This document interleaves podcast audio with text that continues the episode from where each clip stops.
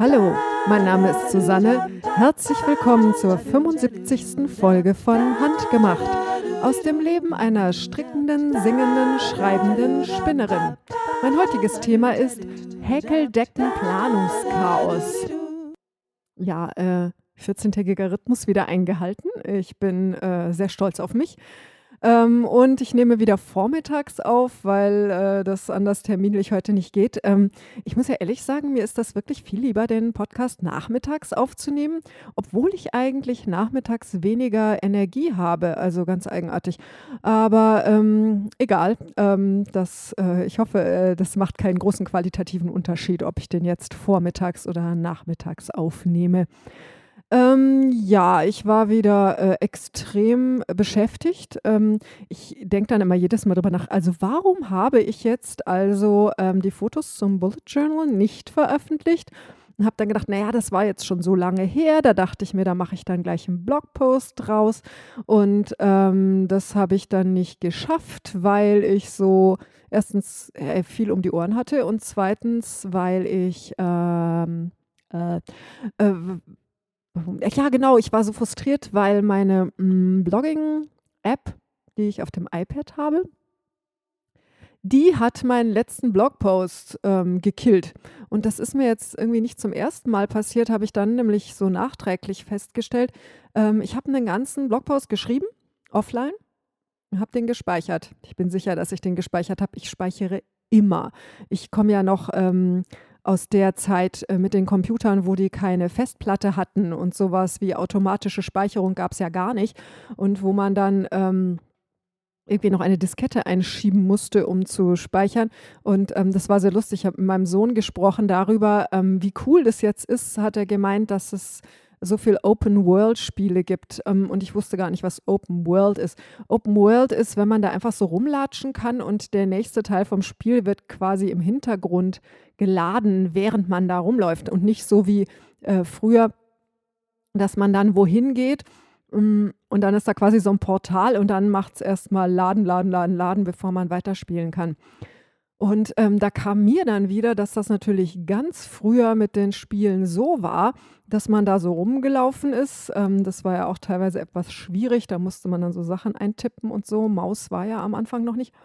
Mm, und dann kam man an diesen Punkt, wo es dann hieß, ähm, Sie erreichen jetzt das Blablabla, ähm, bitte Diskette 3 einlegen. Und mein Sohn so, ja, und wo war dann das Spiel? Der Spielstand, den du gerade spielst? Sag ich, ja, der war schon im Arbeitsspeicher. Ja, und wie hat man das dann abgespeichert? Dann sage ich, naja, und du sagst, ich will jetzt diesen Spielstand speichern. Dann äh, musstest du die Diskette, auf der das Spiel dra selber drauf war, auswerfen, dann eine beschreibbare Diskette einlegen, dann abspeichern, dann die wieder rausholen und dann wieder das Spiel da reinstecken und so.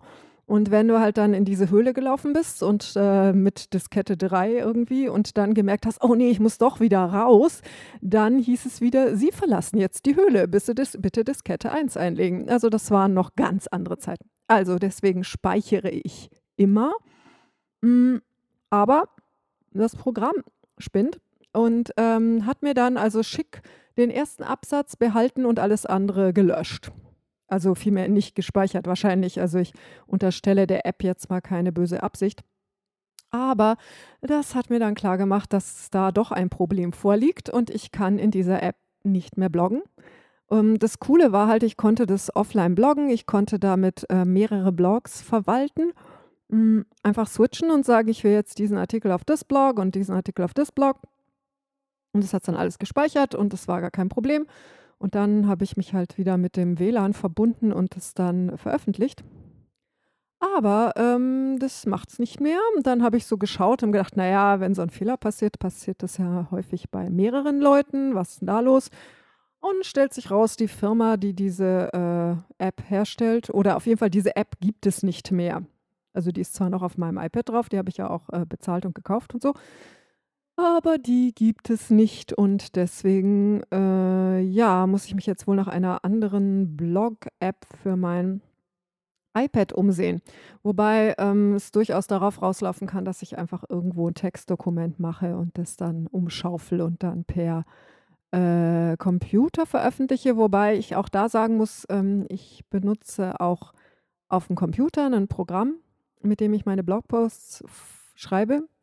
Und da kann ich auch schon alle Links und ähm, Bilder reinmachen und so. Und dann schicke ich die bloß äh, zu meinem äh, tatsächlichen Blog. Äh, wobei, ich weiß gar nicht, warum mir das so viel lieber ist, als es per Browser zu machen. Also mir ist eigentlich immer ganz wichtig, dass ich Dinge auch offline machen kann und nicht immer bloß, wenn ich mit dem Internet verbunden bin. Und ähm, es gibt ja einige Dinge inzwischen, die äh, gar nicht laufen, wenn man nicht mit dem Internet verbunden ist. Also es gibt so Spiele. Mh, mm, und ich habe gelesen, dass die WordPress-App, mit der man auf WordPress-Blogs veröffentlichen kann, auch so ist. Es kann sein, dass das der Grund ist, warum ich die runtergeschmissen habe vom iPad. Also da muss ich mich jetzt wieder schlau machen. Hm.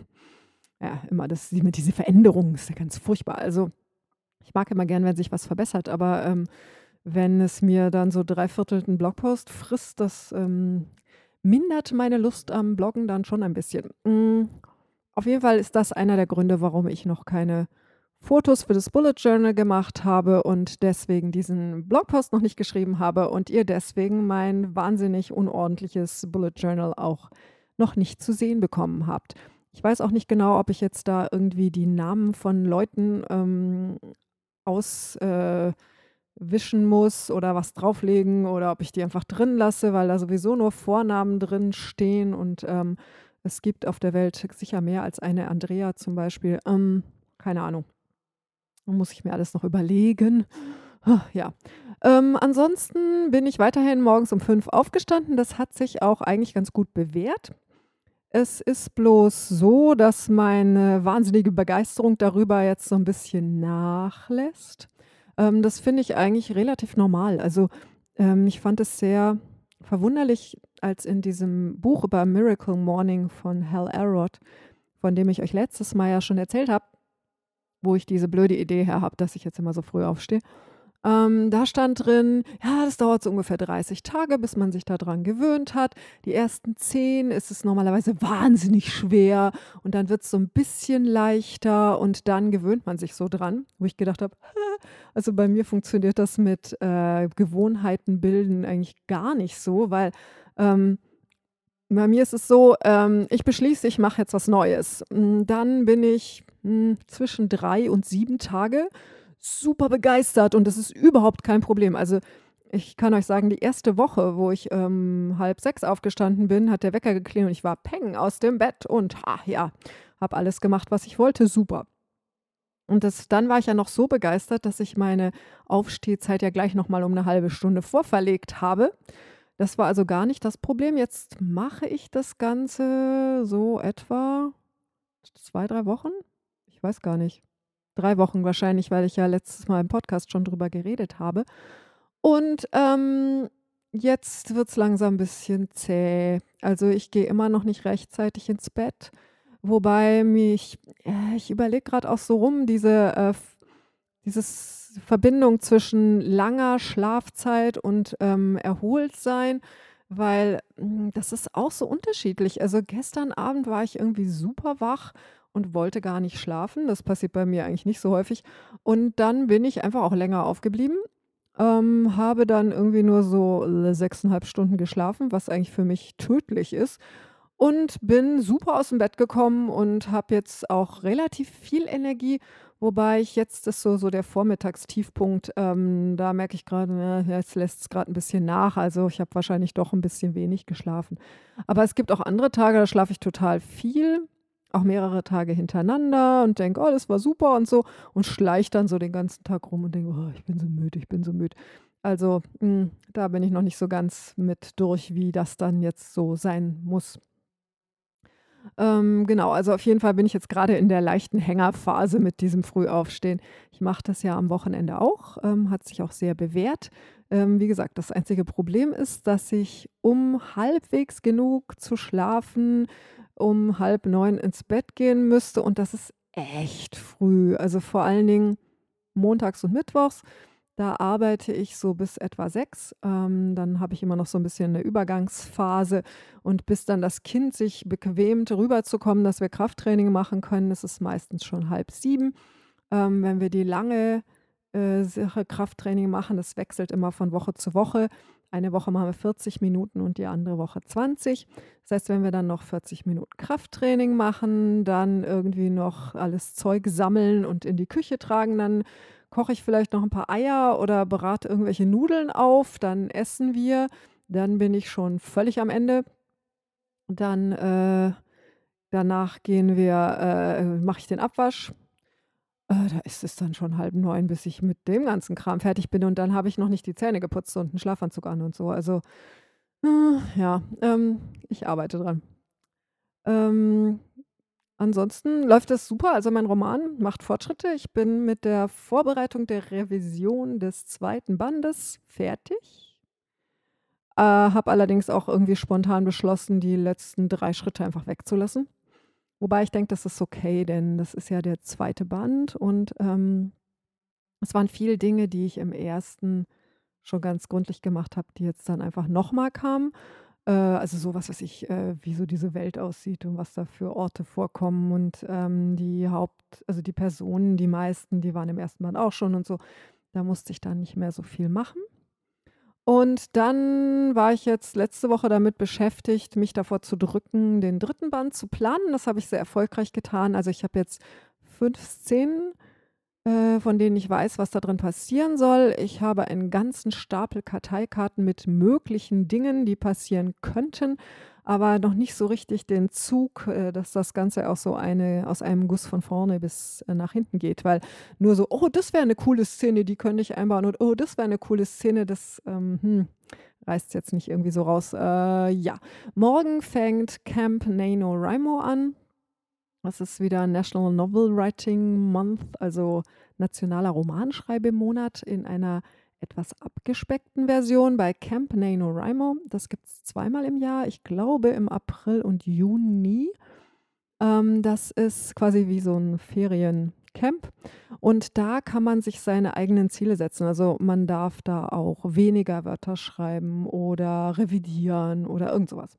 Und ich habe beschlossen, dass ich den Monat nutze, um die äh, Rohfassung für den dritten Band zu schreiben, weil ich jetzt gerade keine Lust mehr habe auf den zweiten. Also den hätte ich zwar entsetzlich gerne fertig revidiert bis ähm, Ende diesen Monats, aber das hat nun mal nicht sein sollen. Äh, ja, apropos hat nicht sein sollen, ähm, diese Motto-Monatsziele ähm, für März. Ich bin schon gar nicht mehr ganz sicher, was da drauf stand bei mir, aber es war auf jeden Fall ähm, die handgesponnenen Socken stopfen, meine Leggings fertig nähen und äh, die Swingkleider ändern und das Probekleid für den Auftritt nähen. Ähm, also ich nehme jetzt wahrscheinlich die Spannung für die ganze Folge raus, aber ich kann es euch gleich sagen, ich habe nichts davon gemacht. Wobei ich bei dem Probekleid etwas Fortschritte gemacht habe, die allerdings leicht peinlich sind. Aber ähm, das erzähle ich euch dann, wenn ich über meine Nähgeschichten rede.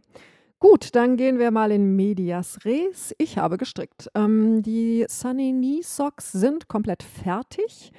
Ähm, ich habe mich noch nicht getraut, sie anzuziehen und habe den dumpfen Verdacht, dass der zweite ein Stück enger ist als der erste. Und da muss ich mir bloß merken, äh, welches meiner Beine dünner ist, dann kann ich den da einmal anziehen, dann geht es. Weil die sind irgendwie nicht gleich. Die sind sowas von ungleich. Beim Krafttraining kann ich auf dem linken Bein viel, viel schwerere Kniebeugenübungen machen als äh, rechts. Das ist furchtbar. Also ich versuche jetzt seit äh, 2015, 14, weiß ich nicht, ähm, die Beine gleich stark zu kriegen. Äh, keine Chance. Vielleicht mache ich da was falsch. Ähm, ich muss das rechte Bein stärker fordern oder so. Auf jeden Fall, ähm, die sind fertig. Ähm, dann hatte ich äh, für äußerst kurze Zeit irgendwie nur ein Strickprojekt auf den Nadeln, was ja doch leicht bedenklich ist. Und das waren nämlich diese äh, Star Trek Topflappen da kann ich jetzt sagen, der erste ist schon zu zwei Dritteln fertig. Yay. Ähm, also das Projekt geht auch äußerst schleppend voran. Was ich mag das nicht stricken, wenn ich lese, weil ich kann eigentlich nicht lesen, wenn ich Doppelstrick stricke. Ähm, und dann muss ich mich ernst richtig zwingen, dass ich das rausziehe in Situationen, wo, was weiß ich, mein Mann mir stundenlang einen erzählt und ich dann so mit ein Drittel meiner Aufmerksamkeit immer so mit äh, rechts, äh, rechts orange, links rot, rechts orange, links rot äh, sein kann und dann immer zählen, ob ich die richtige Menge Maschen in der richtigen Farbe habe und so. Aber es geht jetzt schon wieder etwas besser und ähm, das wird. Es ärgert mich bloß, dass der einfach absolut nicht quadratisch werden wird. Obwohl ich jetzt mit der Nadelstärke schon runtergegangen bin, ist es einfach ähm, breiter, als es hoch ist. Ich weiß auch nicht. Ähm, ich habe auch überlegt, dass, ob die Kombination aus äh, Holznadel und äh, Baumwolle, das ist ja so eine richtige Topflappenwolle, so eine split, splissige, furchtbar, ähm, ob die Kombination nicht ein bisschen blöd ist und äh, eventuell versuche ich den zweiten mit Metallnadeln zu stricken. Das kann sein, dass es etwas besser geht, weil die Baumwolle nicht so gut rutscht und ähm, ich habe immer Angst, wenn ich zu fest anziehe bei den Holznadeln, dass die brechen weil Zweierholznadeln sind jetzt nicht so super belastbar. Also kann sein, dass ich den zweiten mit anderen Nadeln anfange. Aber das muss ich dann mal sehen. Auf jeden Fall, ich bin dran, aber das wird einfach langsam gehen, weil das macht jetzt nicht so mega viel Spaß. Die Technik ist eigentlich ganz spannend, aber ähm, geht halt lang, viel langsamer, als wenn ich jetzt glatt rechts stricke oder auch nur so Muster oder so. Gut, dann habe ich letztes Mal noch ein Projekt unterschlagen, dessen Namen mir jetzt auch nicht ganz klar ist. Es hieß, heißt, glaube ich, Raptie oder so. Da habe ich ewig Werbung für gesehen. Das ist so ein äh, Haarband, das man verknotet. Das sieht irgendwie ziemlich niedlich aus. Und ich hatte kurz überlegt, jetzt muss ich wieder ganz weit ausholen, ähm, kurz überlegt, ähm, ob ich nicht meine Haare äh, mal so ohne Shampoo waschen sollte. Es gibt da ganz verschiedene Methoden. Ähm, und eine ziemlich verbreitete im Internet ist, dass man äh, die Haare wäscht mit Natronlauge und ähm, Essigwasser. Ähm, das, und das soll dazu führen, dass sich die Kopfhaut normalisiert, dass man äh, wieder äh, normale Haare kriegt, die man auch nicht irgendwie jeden Tag waschen muss. Und ähm, die meisten Leute, die das versucht haben, die sagen, boah, es läuft super und meine Haare sind viel dicker und die wachsen gut und ähm, glänzender und was weiß ich, alles super. Ähm, bloß das Problem ist, dass es bis zu zwei Monaten dauern kann, bis sich das alles normalisiert. Das heißt, dass man äh, wochenlang mit fettigen Haaren rumläuft. Ähm, und um das zu kaschieren, dachte ich, brauche ich jetzt also so eine Handvoll Haarbänder. Habe dieses Ding gestrickt Wobei mir dann auch gekommen ist, dass mein Problem gar nicht so sehr am Ansatz ist, hm, das ist auch irgendwie eigenartig, sondern mehr so am Hals und so. Und ich habe ähm, momentan das Gefühl, dass äh, diese Fettigkeit Teil, äh, zum Teil einfach gar kein Fett ist, sondern ähm, dass das vom Schwitzen kommt. Äh, ich äh, überlege noch.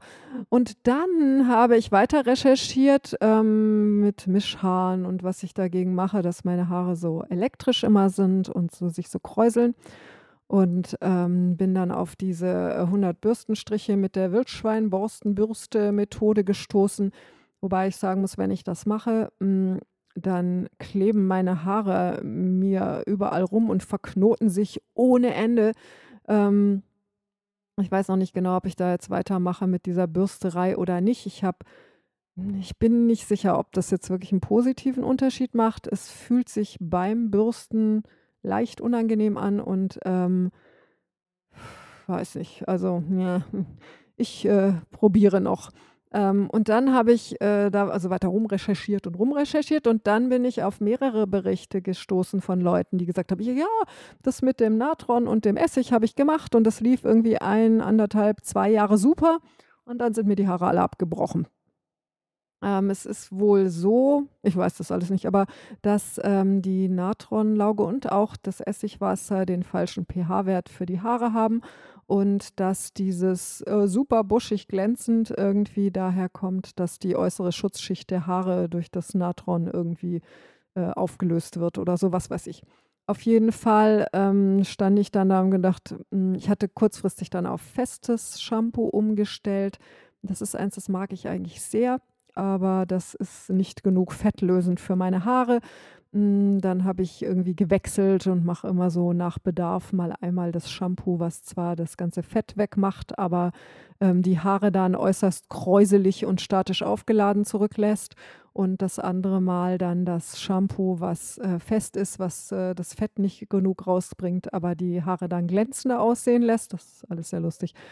Und ähm, bin jetzt momentan auf dem Stand, dass ich wahrscheinlich doch weiterhin Shampoo nehmen werde und ähm, mit Apfelessig spülen, weil ich habe das Gefühl, dass der Essig schon hilft, dass die Haare sich nicht so verknoten und kräuseln. Und das andere, oh Gott, ich weiß gar nicht, ob euch das interessiert, hier stundenlang über meine blöden Haare. Ähm, weil das ist das Dumme. Ich werde jetzt 50 und so und dass die grau sind, ist alles so voll okay. Aber ähm, die werden halt dann auch schon irgendwie relativ dünn, so an den Schläfen.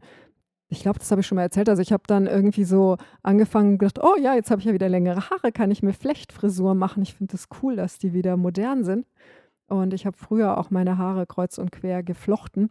Fange so an, mir so einen Flechtzopf zu machen und denke, huh, ich bin ja da vorne halb kahl, das sieht ja furchtbar aus. Und ähm, das hat mich dann schon leicht geschockt, deswegen bin ich da so beschäftigt. Und ich will halt auch nicht ähm, Haare haben, die immer so komisch in der Gegend rumstehen, so kräuselig. Ähm, also ein anderes Ding, was ich gemacht habe, ist, ich habe aufgehört, mir mit dem Föhn die Haare zu trocknen. Es geht erstaunlich gut. Ähm, ich bin auch nicht äh, krank geworden. Also ich habe immer gedacht, wenn ich da mit nassem Kopf rumlaufe, dann kriege ich sofort eine Erkältung. Ähm, und äh, hatte dann aber so diesen schicken Zelteffekt. Also wenn ich äh, die Haare nicht föhne, sondern Luft trocknen lasse, sind sie viel, viel welliger als äh, sonst ähm, und stehen dann unten so schick ab. Das sieht also völlig bescheuert aus. Bin dann auch ähm, dem Internet sei Dank auf eine Methode aber gestoßen, wo man nach dem Waschen die Haare in ein T-Shirt wickelt auf eine bestimmte Art und Weise. Und diese Art und Weise führt dazu, dass die Spitzen nicht so doof wegstehen. Also man läuft dann 20 Minuten mit diesem äh, T-Shirt auf dem Kopf rum, sieht also sehr kleidsam aus. Das mache ich normalerweise beim Mittagessen, weil ich ja immer mittags dusche nach dem Sport. Ähm, und es ist dann oft noch so, dass wenn ich anfange zu arbeiten, meine Haare leicht feucht sind, aber da hat sich jetzt noch kein Schüler beschwert. Ähm, und seitdem äh, sitzen die äh, eigentlich super. Ich muss mich jetzt bloß an diese komplett andere Textur von meinen Haaren gewöhnen. Die sind äh, regelrecht lockig. Ich bin äh, fast geschockt. Aber das hat natürlich wiederum den Vorteil, dass ähm, die voller aussehen. Ha, also das, was die alten Damen alle machen mit ihren Dauerwellen, das brauche ich gar nicht, weil ähm, mache ich mit Naturkrause. Naja, so kraus sind sie auch nicht. Aber ähm, auf jeden Fall, ich experimentiere da munter rum und bin mal gespannt, wie das dann alles ausgeht. Ähm, äh, hat mich auf jeden Fall schwer beschäftigt. Also noch so ein Seitenprojekt quasi. Und deswegen hatte ich, ha, so, deswegen habe ich das erzählt, äh, diesen Rap-Tie, äh, Headband-Dings da ähm, gestrickt. Aber ich habe es noch gar nicht benutzt, weil äh, ich ja jetzt doch irgendwie meine Haare weiterhin jeden zweiten Tag wasche und äh, mit Shampoo behandle. Ähm, dann brauche ich keine Kaschierung für ähm, fettige Ansätze. Wobei, ähm, das wäre natürlich eine Möglichkeit, auch ähm, eine Flechtfrisur zu machen und dazu so ein schickes ähm, Haarband zu tragen, sodass dann keiner sieht, dass ich schon so halbe Geheimratsecken habe. Geht dann auch. Dann habe ich noch was Neues angefangen, weil ich stand ja so da ohne Strickprojekt quasi, also außer diesen äh, Topflappen und habe ähm, eine Wollmeise rausgeholt, die ich letztes Jahr im August gekauft habe. Ähm, das, das war so eine Fehlfarbe, Pfirsichkern heißt die. Hm, ich schätze mal, dass äh, die normalerweise äh, oranger ist. Meine ist relativ pink und braun ist sie. Und damit habe ich angefangen, ein Miss Winkle Tuch von Martina Behm. Ähm, es hat am Rand immer so Schlaufen, das finde ich, sieht eigentlich sehr nett aus. Ähm, ich habe dann bloß zwischendurch schon das Gefühl gehabt, ich kann das nicht stricken, weil das Stricken dieser Schlaufen mich wahnsinnig macht. Ich muss eventuell jetzt auf die Schnelle lernen, wie man äh, zurückstrickt, ohne das Strickstück umzudrehen, damit das nicht so äh, nervig ist. Aber Vielleicht gewöhne ich mich auch dran. Ähm, vielleicht werde ich ja auch mal ein geduldiger Mensch, weiß man ja nicht. Auf jeden Fall macht es durchaus Spaß. Da habe ich jetzt auch ähm, ja, gestern und heute dran rumgestrickt. Gesponnen habe ich fast gar nicht. Also ich habe bloß dieses äh, lila, ähm, wie heißt das, Malabrigo Nube, Nube, ich weiß nicht, Nube, wie man das auch äh, nennt, auf dem Victoria. Das hatte ich schon mal erzählt. Genau, vorletztes Mal ähm, hatte ich beim Spinntreffen das gesponnen und dann hatten wir wieder Spinntreffen vor 14 Tagen. Und da habe ich dann weiter gesponnen. Ansonsten habe ich gar nicht gesponnen.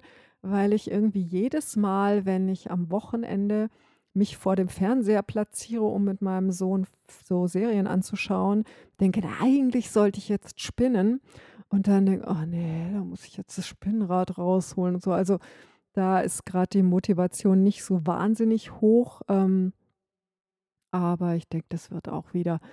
Ähm, ich muss, also das ist noch so was, ich würde schrecklich gerne irgendwo ans Ende von meinem Tag noch mal so eine halbe bis dreiviertel Stunde Aktivitätsphase einbauen, wo ich zum Beispiel mit dem Spinnrad mich vor so ähm, hilfreiche YouTube-Videos setze darüber, wie man jetzt seine Bücher vermarktet oder so und derweil spinne.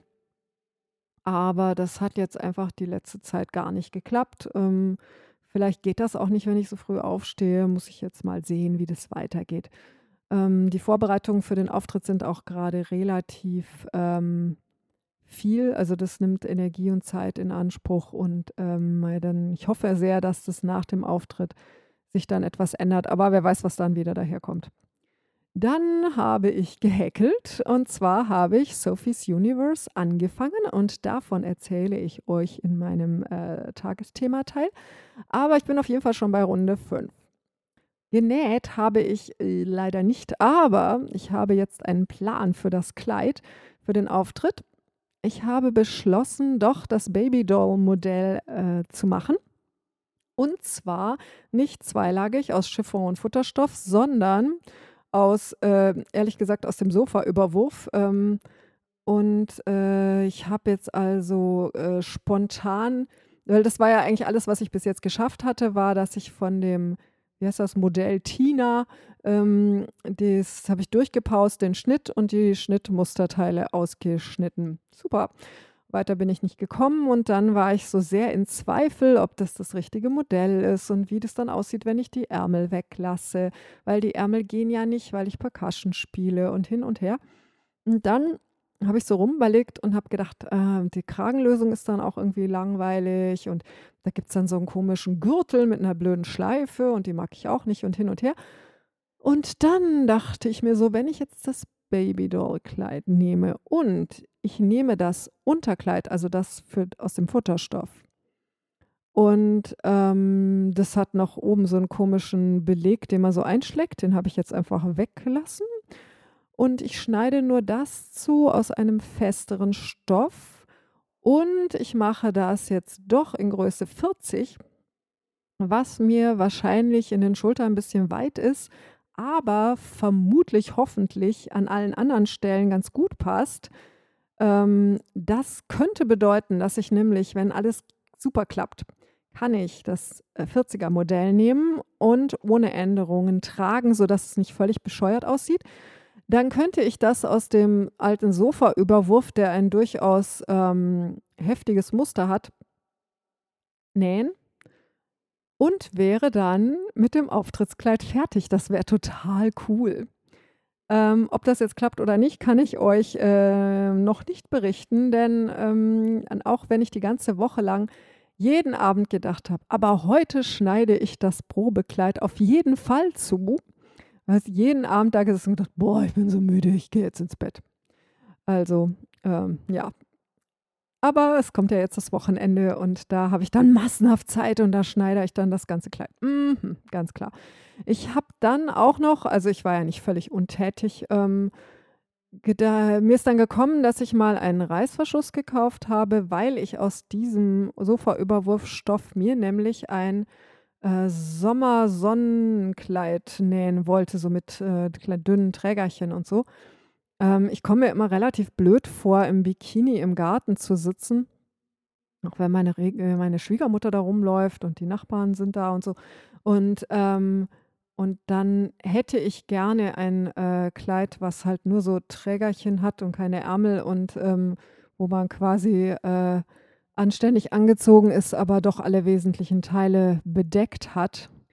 Und da habe ich in diesem Cal Patch Buch eben eine Anleitung, wie man sich den Schnitt für sowas selber macht. Ähm, und dafür brauchte man einen Reißverschluss und den habe ich schon gekauft. Und dann dachte ich mir so, er wäre doch super, wenn dieser Reißverschluss passen würde ähm, für dieses Kleid jetzt. Dann brauche ich gar nichts kaufen. Aber der hat nur 22 Zentimeter und ich, äh, der ist also eindeutig zu kurz. Wobei ich jetzt so ganz mh, hm, vage noch überlege, ob ich eventuell tatsächlich diesen Reißverschluss nehme und den in die linke Seitennaht setze, denn das mit diesen Reißverschlüssen immer hinten am Rücken finde ich etwas schwierig zum An- und Ausziehen. Und ich weiß, dass die, ähm, wie heißt die, Erin von äh, Address J, die ändert die Schnitte immer so, dass sie einen Reißverschluss an, in die linke Seite macht. Und ähm, bei den meisten Kleidern ist es wohl so, dass wenn ähm, die dann an der Taille weit genug sind, quasi durch den offenen Reißverschluss, dann kann man die einfach über den Kopf ausziehen. Also vielleicht nicht ganz einfach, aber auch nicht super schwierig. Und für den Auftritt wäre das vielleicht gar nicht schlecht, denn dann könnte ich mein Kopfhörerkabel ähm, äh, hinten reinführen in das Kleid und an der Seite bei dem Reißverschluss wieder raus. Und dann würde mir das beim Spielen nicht so im Weg umgehen. Ähm, ich hatte ansonsten überlegt, äh, so eine Art Knopfloch in, den, in die Seiten äh, naht zu machen. Wobei, vielleicht mache ich das trotzdem, denn dieses Knopfloch wäre dann weiter unten. Hm, weiß ich nicht, wie das mit der Bewegungsfreiheit dann ist, äh, dass ich mich da nicht verhänge in dem Kopfhörerkabel.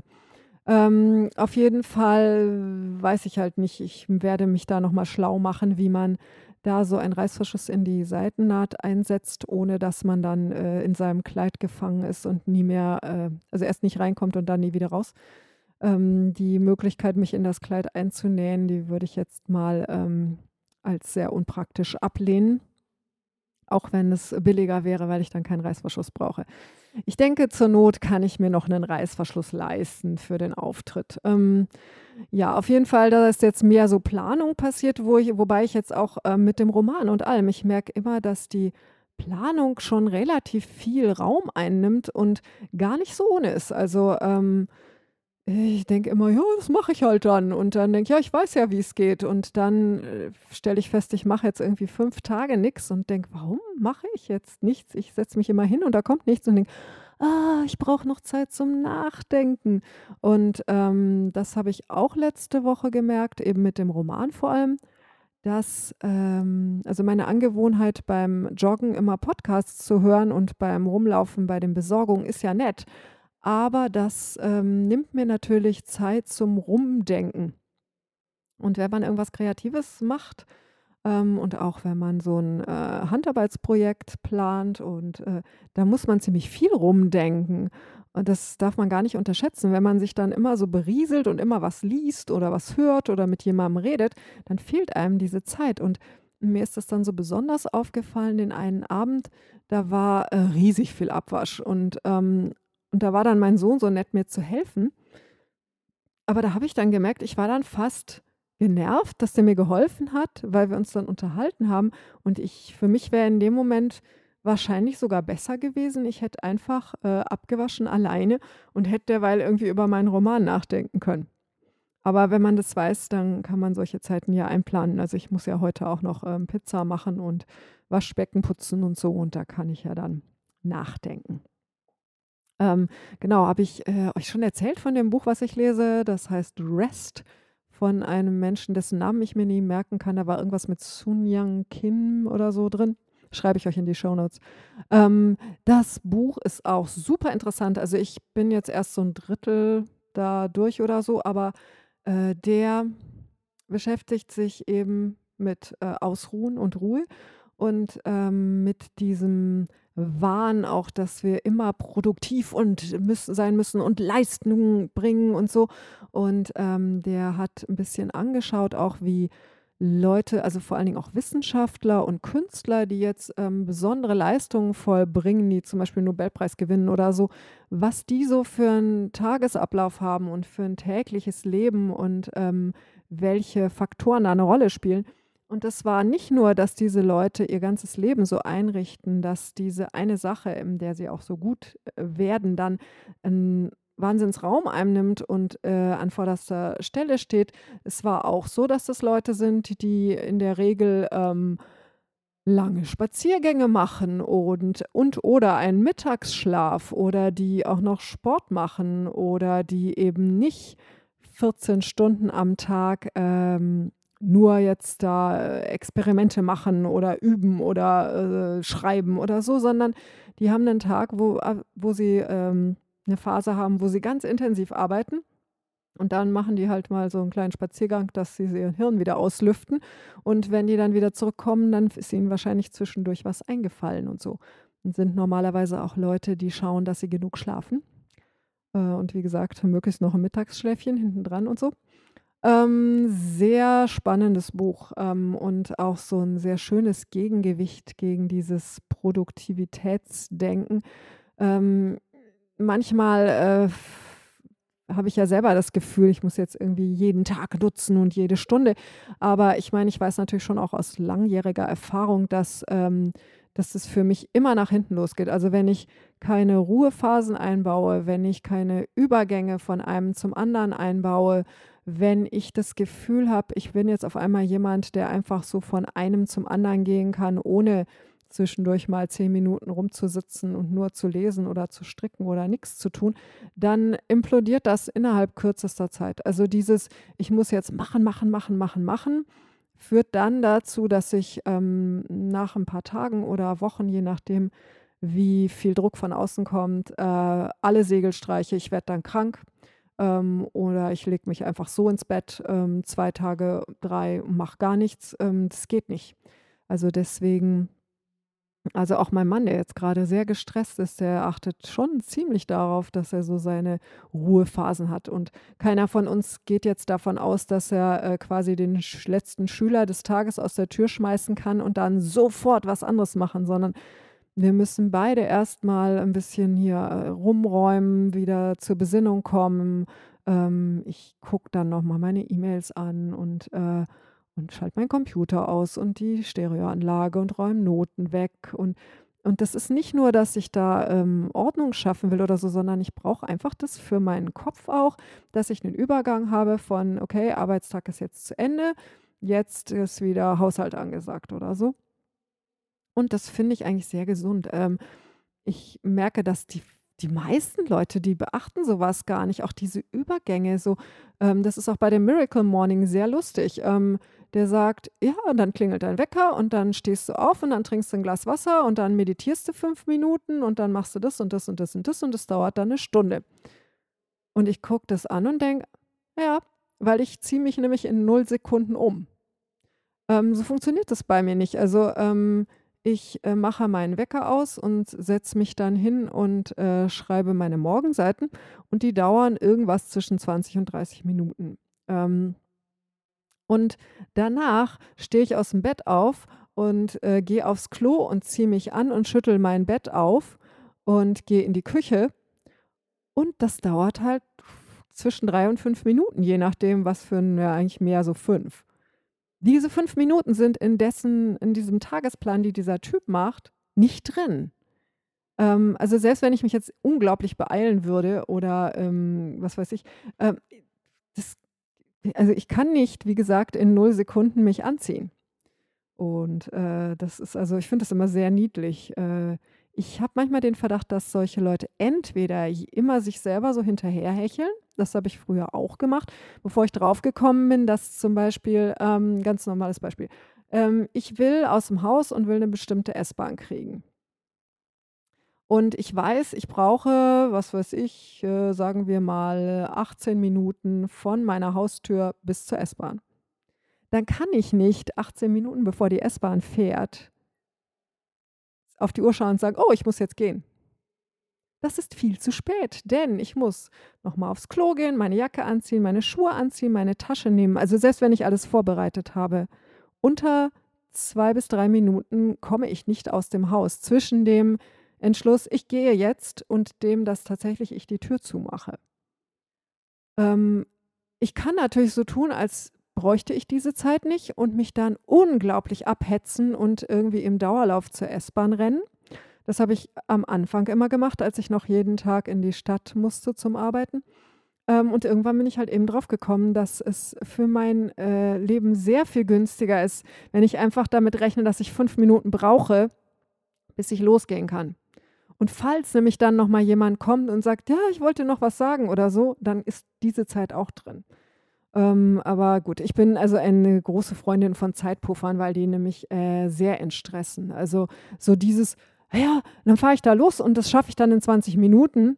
Ähm, und dann stellt sich raus, die meisten Tage schafft man es eben doch nicht in 20 Minuten und dann ist irgendeine Ampel noch rot und dann braucht es 25 und dann kommt man immer zu spät und das ist so stressig.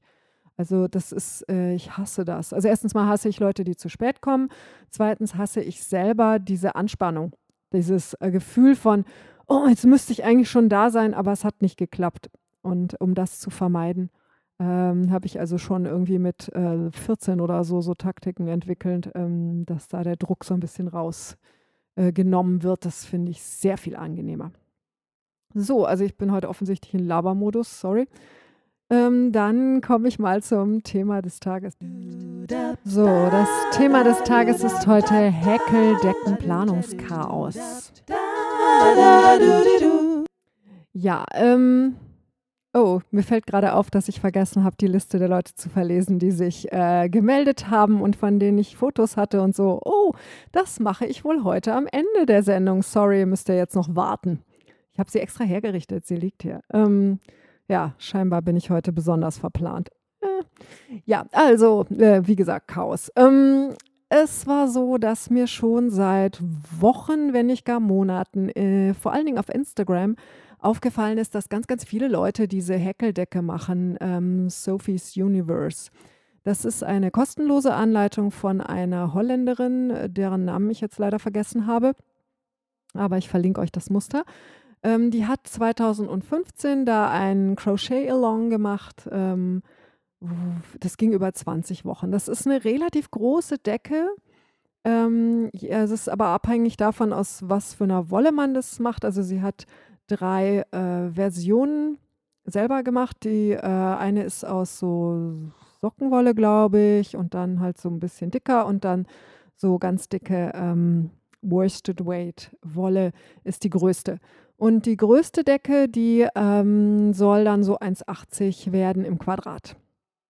Ich habe diese Decken gesehen und gedacht, boah, sind die schön. Und ich bin ja immer noch auf der Suche gewesen nach einem Häkelprojekt, wobei ich jetzt eigentlich nicht gedacht hatte, dass das Häkelprojekt so ein Riesenprojekt werden sollte, aber mein, hm, dann habe ich wenigstens ein bisschen länger was davon. Ich habe bin dann eben immer wieder drauf gestoßen und äh, das hatte ich euch schon erzählt. Kim Worker hat dann auch noch angefangen, diese Decke zu machen und ich habe gedacht, ah, ich will auch, ich will auch. Und mein Mann hat dann, ich so, ich kann doch jetzt nicht so viel Geld ausgeben für Wolle, für so eine Decke, die ich nicht brauche. Und er so, ja, pff, was kostet das? Und dann mach halt, ähm, wie er das so zu machen pflegt. Und ähm, dann habe ich mich also entschlossen und gedacht, okay, ich mache die. Und dann war mein erster Gedanke natürlich, ja, ich spinne die Wolle. Dann habe ich noch mal überlegt, wie viel ich gerade spinne und ähm, dass das 3900 Meter sind. Das muss man sich mal auf der Zunge zergehen lassen. Das ist so viel wie für vier Pullis. Ich gedacht, ähm, ja, vielleicht doch nicht. Dann mein nächster Gedanke war, ich kaufe ungefärbte Wolle und, na, also mein ganz nächster Gedanke war, oh, ich nehme einfach Cascade 220 und äh, bestell die. Habe dann mal so rumgerechnet und gedacht, ja, super, das sind dann irgendwie 120 Euro für die Wolle. Das muss vielleicht nicht unbedingt sein. Ähm, habe dann geschaut ähm, nach ungefärbter Wolle und da habe ich beim äh, Wollschaff und bei Wollknoll jeweils äh, welche gefunden, wo ich dachte, von der Lauflänge her kommt das hin. Und dann habe ich so überlegt, wie mein Leben so momentan aussieht und ähm, mir dann überlegt, wie entsetzlich viel Erfahrung ich ja habe mit dem Färben und dass das natürlich überhaupt kein Problem ist, da jetzt irgendwie zwei Kilo Wolle in, äh, weiß nicht, zehn, elf, zwölf verschiedenen Farbtönen zu färben. Mhm. Ich dachte, hm, vielleicht eine doofe Idee. Ich möchte auch gern bald anfangen. Ich habe so wenig ähm, gerade zu stricken und Häkel habe ich gar nichts und ähm, das möchte ich so gerne. Und dann habe ich also mich entschlossen, beim Wollknoll ähm, diese Wolle zu kaufen, die schon dort gefärbt ist. Also ich weiß nicht, wer die färbt. Ähm, auf jeden Fall, das, ist, das hat nicht meine Banderole. Ähm, ich kann mir vorstellen, dass die das selber machen und einfach so Grundfarben nehmen. Es gibt dort, ähm, ich glaube, insgesamt so 13 oder 14 verschiedene Farben. Ich fand jetzt keine von denen so richtig super klasse, ähm, habe mir dann aber die üblichen Orange, Gelb, Rot, Lila, ähm, Pink-Töne ausgesucht und noch ein bisschen Grün und Blau zum Abdämpfen. Und dann habe ich gewartet. Also, das passiert beim Wollknäuel häufiger. Ähm, ich muss mir einfach klar machen, dass das immer mindestens eine Woche dauert, bis das Paket von denen da ist. Ist ja jetzt eigentlich auch okay. Also, vor drei Jahren wäre ich ja total happy gewesen, wenn was, was ich bestelle, ähm, irgendwie nach einer Woche da gewesen wäre, aber ich bin jetzt irgendwie wirklich verwöhnt.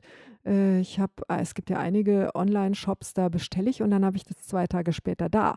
Und, ähm, das finde ich natürlich super. Hm, ja, also ich habe dann gewartet und gewartet und gewartet und gewartet und äh, aber so lang war es eben gar nicht, es war eine Woche. Und dann kam mein Paket und das ist ein Riesenkarton. Ich weiß gar nicht, ob ich den fotografiert habe. Ähm, auf jeden Fall habe ich den Berg, äh, Wolle fotografiert. Und es kam gestern und ich gedacht: „Oh Mist, ich habe überhaupt keine Zeit, diese Wolle auszupacken, äh, geschweige denn zu wickeln, ähm, in Knäule, weil das sind ja Stränge.“ Habe sie ausgepackt, muss sagen, hm, die Farbtöne sind jetzt wie erwartet jetzt nicht so, hm, dass ich denke: „Boah, super, was für ein Lila.“ Ähm, sie sind aber auch nicht hässlich oder so. Äh, und ich bin einfach auch gar nicht mehr gewöhnt, mit, äh, so Industriewolle zu stricken und, ähm, mit Farbtönen, die einfach von vorne bis hinten dieselbe Farbe durchwegs sind. Wobei ich denke, dass das bei dieser Häkeldecke gar nicht so stark ins Gewicht fallen wird, weil die ja sehr bunt und ist. Es man hat praktisch bei jeder Reihe eine andere Farbe. Das heißt, man braucht nicht auch noch eine Unruhe in der Farbe an sich. Wobei diejenigen, die ich gesehen habe, die mit so, ähm, leicht meliertem Garn gehäkelt sind, die sehen natürlich schon ziemlich cool aus. Ähm, ich habe auch, ähm, getreu meiner Vorlieben ziemlich krasse Farben ausgesucht. Ähm, also, das wird schon leicht clownmäßig bunt. Ähm, ich habe ja jetzt angefangen, die ersten fünf Runden, die springen einem schon mal so voll ins Gesicht. Ähm, das Lila wird meine Hauptfarbe sein, von der habe ich, äh, 500 Gramm bestellt. Dieses Lila ist mir leider ein bisschen zu blaustichig und passt nicht so optimal zu dem Orange, wie ich das gehofft hatte, aber nun gut. Und noch eine Sache, die ich jetzt ein bisschen blöd finde, ist, dass, ähm, ein Strang von einer Farbe, die ich noch wollte, die hatten sie wohl nicht vorrätig. Da haben sie steht auf der Rechnung, das wird nachgeliefert. Wenn ich das gewusst hätte, dann hätte ich wahrscheinlich, äh, 'ne andere Farbe stattdessen bestellt. Aber, äh, mal gut. Jetzt habe ich dann überlegt, ob ich warte, mi mit dem Projekt anzufangen, bis die Wolle da ist. Das wollte ich dann auch nicht. Aber, ähm, ja, ich habe gestern Abend dann, obwohl ich keine Zeit hatte, noch, äh, von jeder Farbe einen Strang gewickelt. Kann jetzt vermelden, dass das, ähm, Wickeln eines Knäuels weniger als drei Minuten dauert. Und, ähm, habe dann heute früh auch prompt gleich angefangen und ich bin ganz happy. Aber, ähm, das Ganze birgt noch etwas, äh, Unwägbarkeiten. Also, im Muster ist es so, dass es also, es gibt Wollpakete zu kaufen für dieses Projekt. Die sind auch wunder wunderschön. Ähm, das hätte ich auch gar nicht so ungern gemacht, wobei, ähm, die große Decke, die ich machen will, die ist schon sehr türkis. Also, mein Mann hätte es gefreut, aber, ähm, das, äh, mache ich nicht. Ähm, und ähm, und das wäre halt auch vom Preis her das sind dann 125 Euro und das ist, äh, Baumwolle mit Poly irgendwie und ich wollte eigentlich gar kein Poly und wollte lieber eine Wolldecke. Also, ich habe jetzt 100% Schurwolle. Ähm, da habe ich schon rumüberlegt und dann war es so, ich kann jetzt nicht einfach, ähm sagen, alles, was im Originalmuster türkis ist, mache ich jetzt mit lila, weil ich dann spontan beschlossen habe, die, ähm, Mengen anders zu machen und habe also jetzt von dem einen Orange 300 Gramm und von dem und so also, es ist anders sortiert.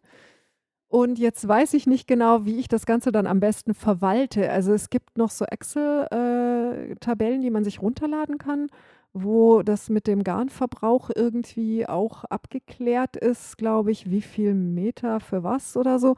Ähm, ich habe auf jeden Fall jetzt relativ Angst, dass ich, äh, am Ende äh, dass mir eine Farbe ausgeht und es, äh, unausgewogen wird oder dass ich, ähm, so eine Endlosreihe am Schluss häkle, weil ach so, das wisst ihr nicht, die Decke fängt an mit einer Blume in der Mitte. Dann äh, häkelte man erstmal eine ganze Weile in der Runde und hat dann ein rundes Teil. Das wird dann so verändert, dass es Ecken kriegt. Das wird dann so verändert, dass es acht Seiten hat. Und das wird dann wieder viereckig. Es ist so cool. Und ich habe, ähm, ich weiß gar nicht, vor zwei Wochen oder so schon, äh, ich glaube, das war, ja, ja, das war kurz bevor ich die letzte Folge aufgenommen hatte, hatte ich nämlich schon ähm, den Anfang von diesem, äh, von dieser Decke einfach nur in grauer ähm, Wolle gehäkelt und ähm, schon gemerkt, es gibt dann so Reihen, wo man so äh, endlose Luftmaschenketten macht und ich dachte, das steht aber jetzt komisch in der Gegend rum. Und dann siehe da, ein, zwei Reihen später ähm, werden die dann so integriert in äh, das, was man da da macht. Das heißt, man hat so Bögen, die dann so über mehrere Reihen gehen und so. Es ist super spannend. Ähm, es ist nicht so super, super schwer zu häkeln, wobei ich muss tierisch aufpassen. Ich habe heute angefangen, äh, während ich mich mit meinem Mann unterhalten habe. Also ich habe so jede zweite Reihe aufmachen müssen, weil ich mich irgendwo verzählt habe. Also das ist was, wo ich am besten äh, nur sitze und häkel. Aber, äh, und es macht so Spaß. Ähm, und jedes Mal oh, noch eine neue Reihe und eine andere Farbe und ein anderes Muster. Und jetzt, oh, die Blume kriegt jetzt noch mehr Blütenblätter und die gehen jetzt da so auseinander. Und dann, also es ist echt toll. Ähm, auf jeden Fall, ich weiß noch nicht so genau, wie ich das mit den Farben mache, wie ich das also so im Blick behalte, wovon ich noch was habe oder nicht. Ähm, muss ich mal sehen. Auf der anderen Seite, ich kann zur Not auch immer noch was nachbestellen, ähm, oder es wird schon irgendwie klappen. Ähm und, äh, ja, also die Farben, die ich jetzt habe, passen auch nicht alle optimal zusammen. Das ist ja auch immer leicht die Gefahr, wenn man, äh, online bestellt oder ich ich hatte den Katalog da, aber, ähm, die Farben sehen ja da im Druckbild oder auf dem Bildschirm nicht hundertprozentig so aus wie in Natura. Ähm, da kann man auch niemandem Vorwurf machen, das ist einfach recht schwierig. Also, äh, ja, ähm, schaue ich jetzt mal. Auf jeden Fall, äh, das macht mir total Spaß und, äh, ich hoffe, dass das nicht so ein Projekt wird, wo ich dann so nach, äh, 3 das Gefühl habe: „Boah“ also, ich meine, ich werde das Gefühl haben: „Boah, jetzt zieht sich's aber, äh“, weil die Reihen werden ja immer länger. Aber, ähm ja, ah, und, ähm, ich habe jetzt durch dieses Projekt eine, ähm, Art gelernt, wie man, äh, am Ende die Reihe verbindet und dann gleich die Enden vernäht. Also, ähm, das, was mich beim Häkeln die ganze Zeit schon irritiert hat und die Frage: „Wie vernähe ich jetzt die Enden anständig, dass die nicht doof in der Gegend rumstehen?“ Diese Frage wurde mir jetzt durch dieses Projekt beantwortet, weil die Autorin ein, äh, Tutorial äh, im, also wenn man es online kostenlos hat, das Muster, dann verlinkt sie es. Und äh, in dem Buch, was ich ja gekauft habe zum Muster, also mein Mann hat mich ja irgendwie schon sehr merkwürdig angeschaut, als ich gesagt habe, ja, das ist das Buch, das ist das Muster für die Häkeldecke. Und er so, äh, das ganze Buch nur ein Muster. Und ich gesagt, äh, ja, 220 Seiten, es sind sehr viele Fotos drin. Es ist sehr schön. Ähm, ja, also ja, das ganze Buch ist nur ein Muster, aber es rentiert sich voll. Ähm, das ist das super Häkel-Anleitungsbuch. Ähm, ich habe jetzt gelernt, wie man mit einer neuen Farbe ansetzt bei einer Runde, ohne dass es so eine blöde Extraschlaufe gibt. Ich habe gelernt, wie man die Enden unsichtbar vernäht. Ich habe gelernt, wie man äh, mit so einem Anfangsschlinge anfängt, die man hinterher vollkommen wegziehen kann und dann verstecken. Es ist, ah, es ist super. Und ähm, dieses übliche Problem mit so vielfarbigen Projekten, dass man am Schluss irgendwie endlos viel Enden vernähen muss, wird äh, bei diesem Projekt dadurch umgangen, dass man die Enden immer gleich vernäht.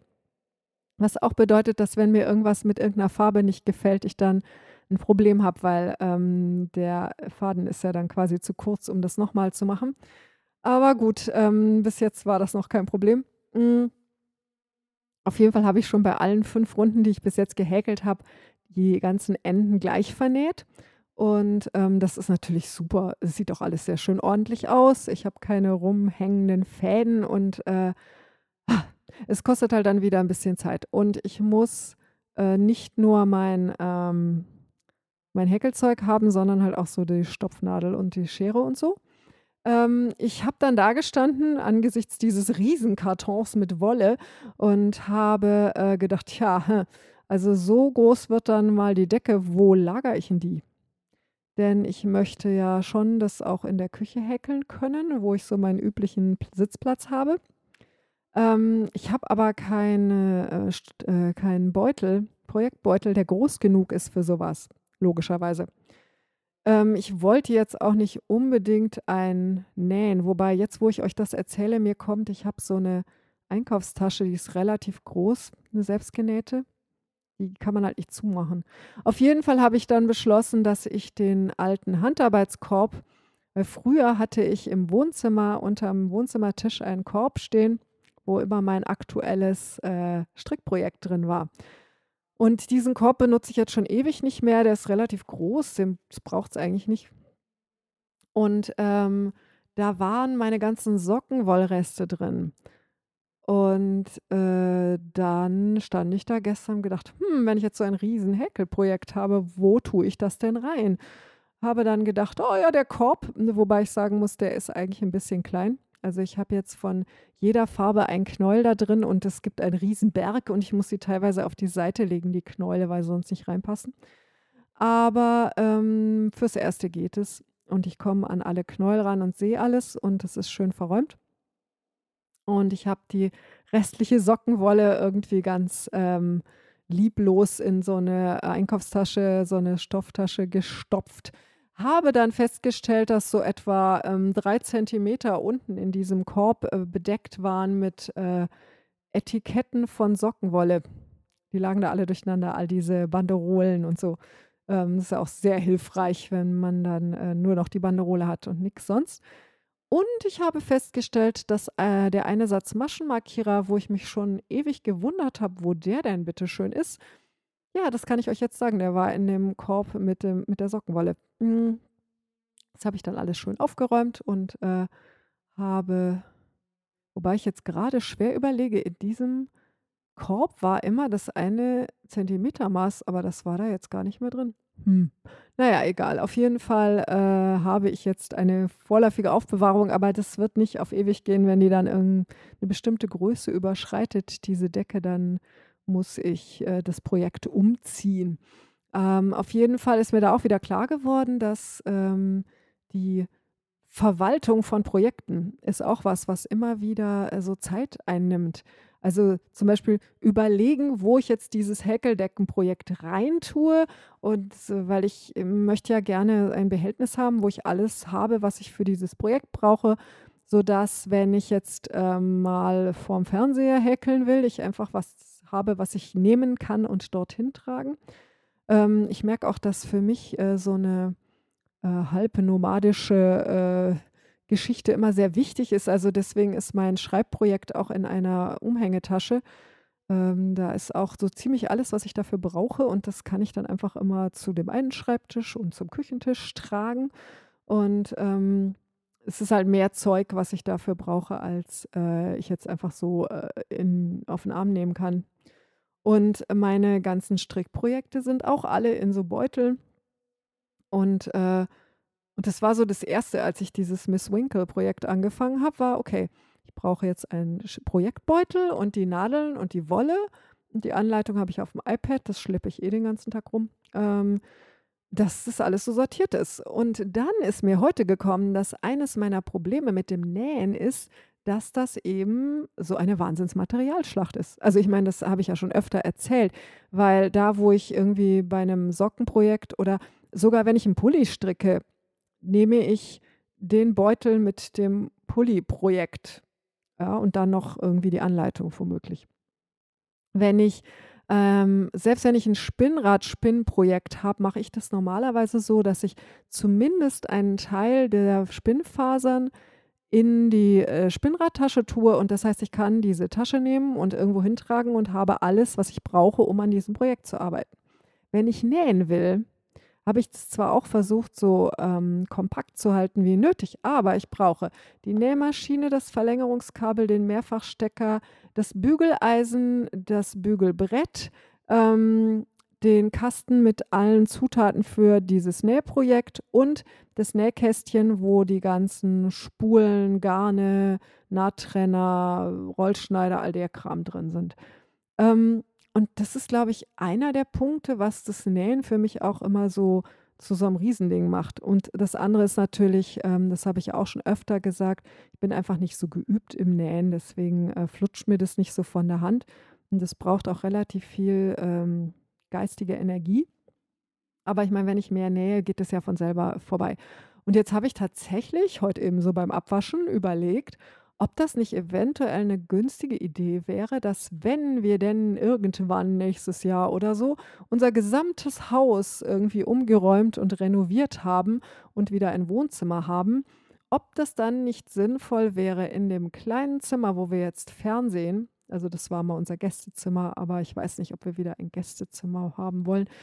Ähm, ob wir da nicht einen Tisch reinstellen könnten, auf dem dann nämlich doch mein Nähzeug stehen bleiben kann.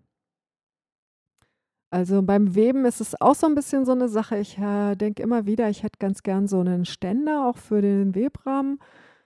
Auf der anderen Seite kann ich den Webrahmen mit dem Ständer, glaube ich, durch keine Tür bringen. Das heißt, er muss dann immer da bleiben, wo er ist. Das ist immer ganz schlecht.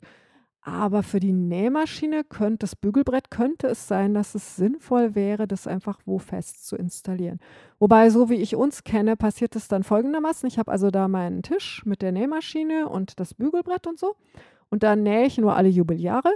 Und das ist genau der Raum, in dem mein Mann auch sich umzieht und seine Klamotten hat. Und dann endet es so, dass auf diesen ganzen Tischen und Bügelbrettern überall Klamotten liegen. Und die Bügelwäsche natürlich auf dem Bügelbrett, weil die bügel ich ja nie und dann, das wird super. Ja, mal sehen. Ähm, wir haben eh schon, ich, ich habe, äh, oh Gott, ich habe äh, einen Podcast gehört, das tut jetzt irgendwie nur so halb was zur Sache, aber äh, mit hm, einem Menschen, der nennt sich Mr. Money Mustache äh, bei Tim Ferriss. Also ich mag den Tim Ferriss Podcast gar nicht so besonders, aber ich war so neugierig auf diesen Typen, deswegen höre ich den gerade an. Und ähm, also das ist jemand, der ähm, äh, in, als Computertyp irgendwie verdient hat und er und seine Freundin haben irgendwie zwei Drittel ihres Einkommens nicht ausgegeben, sondern gespart und angelegt und konnten sich dann mit 30 zur Ruhe setzen, haben dann ein Kind bekommen und wohnen jetzt in Colorado äh, und pflegen einen Lebensstandard, der gerade für amerikanische Verhältnisse wohl sehr niedrig sein muss. Also die leben so von äh, 25.000 bis 27.000 Dollar im Jahr, was ich jetzt gar nicht so entsetzlich wenig finde.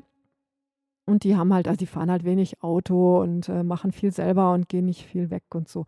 Ähm, also im Prinzip das, was wir auch schon machen, finde ich immer spannend. Äh, praktisch jedes Mal, wenn ich irgendwo Tipps lese zum Geldsparen, gerade von Amis, ähm, stelle ich fest, also so, das war das Beste mit Ramith City, Ramit, wie auch immer der man das ausspricht, das ist so ein äh, I Will Teach You to Get Rich, ist sein B Buch. Ähm, der hat dann irgendwie so auf seinem Blog einen Artikel, wie sie ähm, im nächsten Monat 1000 Dollar sparen können. Und ich gedacht, super. Dann habe ich mir das angeguckt. Erster Punkt, Ihre Autoversicherung ist zu teuer, Sie brauchen eine billigere Autoversicherung. Ich so, sehr lustig. Wir haben kein Auto. Billiger kann die Autoversicherung nicht sein.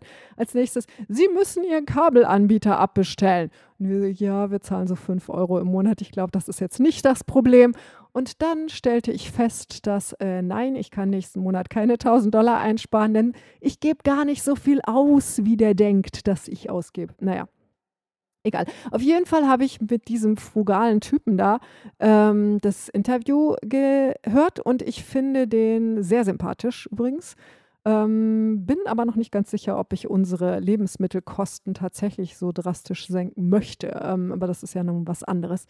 Ähm, und der hat dann wieder davon gesprochen, deswegen erzähle ich euch das, es hat einen Sinn, äh, dass, wie toll es ist, ähm, Dinge zu machen, die vielleicht sogar härter und anstrengender sind, aber ähm, die einem so eine Befriedigung geben. Zum Beispiel, wenn man eben mit dem Fahrrad einkaufen fährt. Wobei ich sagen muss, ich finde mit dem Fahrrad einkaufen jetzt keinen großen, äh, gar nicht schlimm. Ähm, auch nicht zu Fuß einkaufen gehen. Ähm, ich weiß, meine Mutter, die fällt immer halb in Ohnmacht, wenn ich sage, dass ich die gesamten Familieneinkäufe zu Fuß mache. Ähm, wobei ich sagen muss, mein Mann holt die Getränke mit dem Fahrrad. Äh, ich kaufe nur den Rest, aber ähm, das ist einfach eine Frage der Gewohnheit. Ich habe halt einen Rucksack und noch zwei Taschen und das geht super. Ich gehe auf zweimal. Ich gehe einmal zum Bioladen und äh, Bäckerei und so Zeug und dann gehe ich noch mal an einem anderen Tag oder später in den normalen Supermarkt.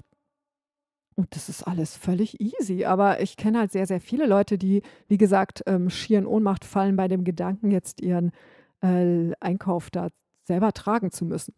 Und ähm, dieser Typ hat mich eben draufgebracht, weil wir würden ja gerne unsere Küche renovieren und, ähm, und das Geld ist ein bisschen klamm, dass wir uns eigentlich auch einen Küchenschrank selber bauen könnten. Das habe ich heute meinem Mann erzählt und der hat so geschaut und gesagt, hm, sagt er, naja, aber so Nut- und Federdinger, das kriegen wir wahrscheinlich nicht hin. Sag ich, um Gottes Willen. Sag ich, hey, guck mal unsere Küchenschränke an, die wir gekauft haben in diesem äh, Naturholzladen da. Die sind alle geschraubt. Da ist nichts mit Nut und Feder. Ich meine, das wäre natürlich super. Ähm, das andere ist die Frage, ob wir jetzt dann wirklich ähm, was bauen wollen mit lauter Schubladen. Auf der anderen Seite ist es wahrscheinlich günstiger, als wenn wir das fertig kaufen. Auf jeden Fall. Und wir könnten das wahrscheinlich auch. Und das würde wahrscheinlich auch Spaß machen. Würde uns natürlich an den Rand des Wahnsinns treiben und wäre wieder so ein Riesenprojekt. Aber mei, man muss sich ja auch immer mal wieder herausfordern. Auf jeden Fall, ähm, solche Dinge ähm, sind natürlich für Leute wie uns, die wir Handarbeiten, auch sehr viel naheliegender. Ja, also ähm, zu sagen, ja, ich nehme mir ein Kleid oder ich mache meine eigene Seife oder meine eigene Hautcreme oder ich backe selber Brot. Wenn man jemand ist, der äh, strickt oder spinnt oder näht oder so, dann ist es, äh, wie gesagt, ja gar nicht so weit entfernt. Ähm, gut, dann drehe ich jetzt das Ganze mal heute um. Es tut mir schrecklich leid, dass ich mich nicht am Anfang bedankt habe. Das war eigentlich mein Plan gewesen. Ich habe mich wieder sehr gefreut über Rückmeldungen von euch und äh, würde mich auch weiterhin freuen, wenn die kommen. Das ist total nett, immer zu sehen, wo äh, und wie ihr den Podcast hört und die Fotos. Ich versuche auch jeden zu äh, kommentieren und Herzchen zu verteilen. Falls ich jemanden übersehen haben sollte, meldet euch doch bitte. Ähm, ich glaube aber, ich war ganz äh, relativ zuverlässig. Ähm, also, und ach genau, und dann habe ich gedacht, wir könnten das so machen. Also erstens mal, wenn ihr das auf Twitter oder ähm, Instagram macht, wäre es gut, wenn ihr mich äh, verlinkt. Äh, da bin ich Free Jazz Mama. Und ähm, wir sollten einen Hashtag haben. Und ich erkläre diesen Hashtag für äh, Hashtag Handgemacht Podcast, ein Wort. Weil dann finden wir die alle wieder. Das ist cool. Also, ich habe hier Schlompfine, die sich auf Revelry gemeldet hat. Nine Sternchen, die äh, beim Hören des Podcasts gesponnen hat. Da habe ich ein Foto auf Instagram. Nochmal Instagram war die Skyflyerin, die hat äh, Wollkotze enttüdelt. Ähm, ich hoffe, ich habe ihr die Zeit da etwas verkürzt. Damned Snob äh, hat äh, wieder auf dem Heimweg gehört und auch ein Foto gemacht von ihren Schuhen, wenn ich mich recht entsinne. Henriette, die Linkshänderin, hat gleich geschrieben äh, von drei Podcast-Folgen. Ähm, die hat sie beim Sport gehört, beim Häkeln und ähm, sie konnte nicht schlafen. Also ich scheine ja irgendwie eine leicht einschläfernde Stimme zu haben, finde ich ja sehr nett. Äh, nee, Schmarrn. Ähm, sie hat gesagt, äh, weil ich habe auch so rumgewitzelt, dass ähm, sie da abends keine Hörbücher hören kann, wenn sie nicht schlafen kann und sich da bloß ausruhen will, weil man da nie weiß, ob jetzt nicht irgendwas Spannendes oder Gruseliges kommt. Und ähm, so arg viel Gruseliges habe ich ja nun in dem Podcast nicht. Ich versuche das ja immer etwas leichter zu halten. Wäre ja auch komisch bei dem Thema, oder? Ich meine, wir kriegen jetzt hier die äh, Wahnsinns-Thriller-Story. Ähm, äh, gut, dann hatte ich Frau Leo, die hat sich sogar zweimal gemeldet. Die hat den Podcast beim Haspeln gehört und hat mir dann noch eine sehr nette, ausführliche Antwort auf äh, Revelry geschrieben. Onychophora hat gewoben, hat mir auf Twitter das äh, geschickt und wen habe ich noch? Distelfliege, die hat äh, so einen halben Live-Tweet von der Bullet Journal-Folge gemacht. Das fand ich sehr nett. Ähm, ja, also da freue ich mich sehr.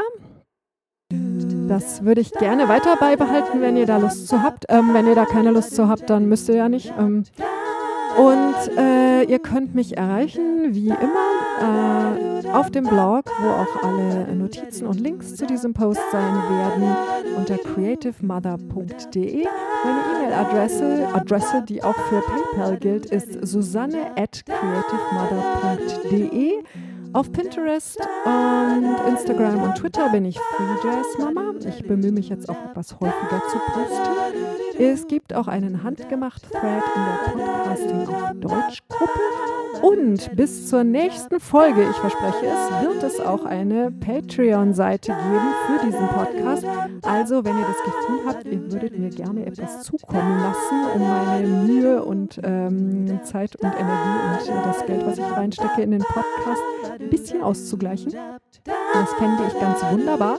Aber ähm, keine Angst, also erstens mal wird es keinen obligatorischen Videopodcast geben und zweitens ähm, wird der hier nicht kostenpflichtig werden oder so, das wäre ja noch schöner. Also, es hat mich sehr gefreut, von euch zu hören. Ähm, ich hoffe, ich schaffe es in 14 Tagen wieder und wünsche euch bis dahin frohes Stricken. Ciao.